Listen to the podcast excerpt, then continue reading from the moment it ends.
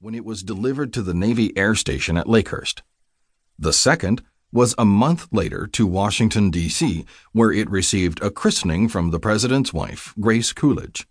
The third, if weather permitted, would be to observe the total solar eclipse that would pass over the northeastern United States on January 24, 1925. At 3:00 a.m. on the day of the eclipse, the weather forecaster woke Klein to tell him that there had been a noticeable drop in wind speed. The two men bundled themselves up and went outside. They stood there for almost an hour. The air temperature remained steady at a bone-chilling 5 degrees Fahrenheit above zero, but the wind speed did drop from 20 to 12 miles an hour. That was enough. Klein decided he would launch the Los Angeles. The 40 men who would fly with him that day, which included 11 scientists from the United States Naval Observatory in Washington, D.C., were awakened. Each man pulled on a heavy woolen shirt and woolen pants, an outer windproof jumpsuit designed for Arctic weather, a pair of wool-lined gloves, and a woolen cap with long flaps to protect the ears.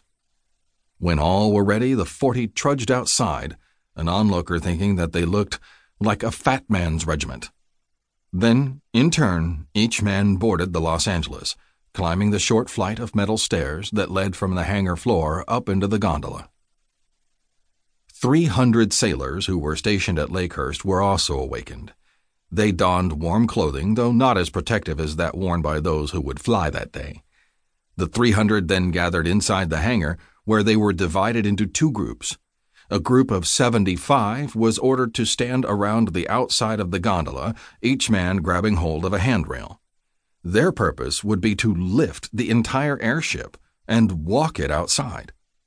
The remaining 225 men were divided into subgroups of 15 men each. Each subgroup was assigned a rope that hung down from the airbag. Their purpose was to keep the ropes taut and hold the Los Angeles close to the ground until given a signal to let it go. As soon as everyone was in position, Klein gave the orders to rev, in turn, each of the 5 gasoline motors that would drive propellers that would pull the Los Angeles through the air. After the last motor was checked out, the commander ordered the giant doors of the hangar opened.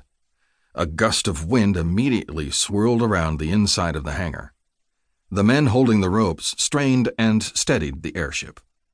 Klein then gave the order for the men holding on to the handrails to lift the Los Angeles, but the giant airship would not move. The extremely cold weather had negated the calculations that were normally done to determine how much helium was needed inside the airbag to allow the Los Angeles to fly.